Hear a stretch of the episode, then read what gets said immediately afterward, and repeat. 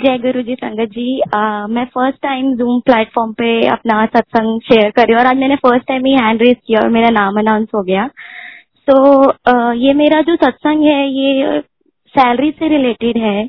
Like like, मार्च में मैं new school मैं आई एम ए टीचर तो मैं मार्च में ट्राई कर रही थी कि मेरा किसी बेस्ट स्कूल में इंटरव्यू कंडक्ट हो जाए और सब कुछ क्लियर हो जाए। गुरुजी की कृपा से मेरा मार्च में सैम इंटरनेशनल स्कूल में मेरी जॉब भी लग गई थी। मेरी फ़र्स्ट ऑफ़ अप्रैल से वहाँ पे ज्वाइनिंग थी बट उस टाइम लॉकडाउन का इतना एक्सपेक्टेड नहीं था कि इतना एक्सटेंड हो जाएगा। उम्मीद थी कि चलो, ठीक हो जाएगा वन मंथ लगेंगे या जो भी है। तो करते करते करते ऐसे टू और थ्री मंथ हो गए। मुझे वो स्कूल से कोई कॉल भी नहीं आया।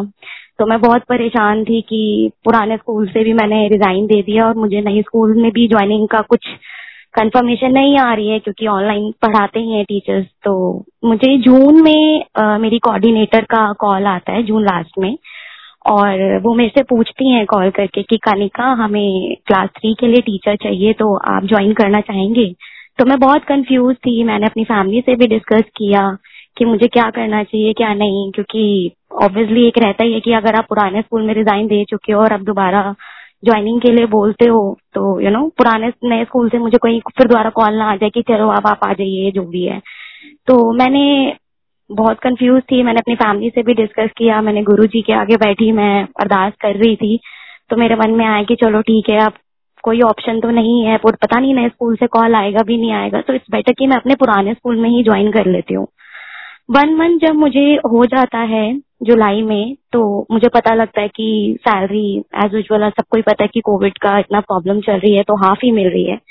तो वन मंथ जब होता है तो उम्मीद होती है कि चलो नेक्स्ट मंथ अच्छी सैलरी मिल जाएगी।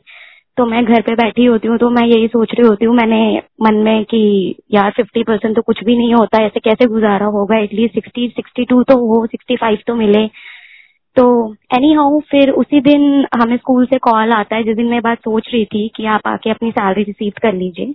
तो मैं स्कूल जाती हूँ तो वहाँ पर ऐसी बातचीत चल रही होती है कि सेवेंटी फाइव परसेंट इस बार सैलरी मिल रही है फिफ्टी से लिटिल बिट अब तो उस टाइम बिल्कुल भी दिमाग में नहीं आता कि मैं जो सोच रही थी, ये तो उससे एक्सपेक्टेशन ज़्यादा ही मिल रही है, देखने को, सुनने को मिल रही है। तो एनी हाउ मैं सैलरी लेती हूँ और उसके बाद हम काम में बिज़ी हो जाते हैं। मैं जैसे ही घर आती हूँ और जैसे अपनी स्कूटी लगाती हूँ तो मेरे मन में एकदम से आता है कि कनिका मैंने तो शुक्राना भी नहीं किया। मतलब कहा मैं सिक्सटी और सिक्सटी टू एक सोच के चल रही थी और गुरु जी की कृपा से मुझे सेवेंटी फाइव परसेंट सैलरी मिल गई। तो मैं बहुत शुक्राना कर रही थी गुरु जी का कि सोच ही रही थी और वो चीज़ पूरी हो गई। तो अनंतम शुक्राना गुरु जी का।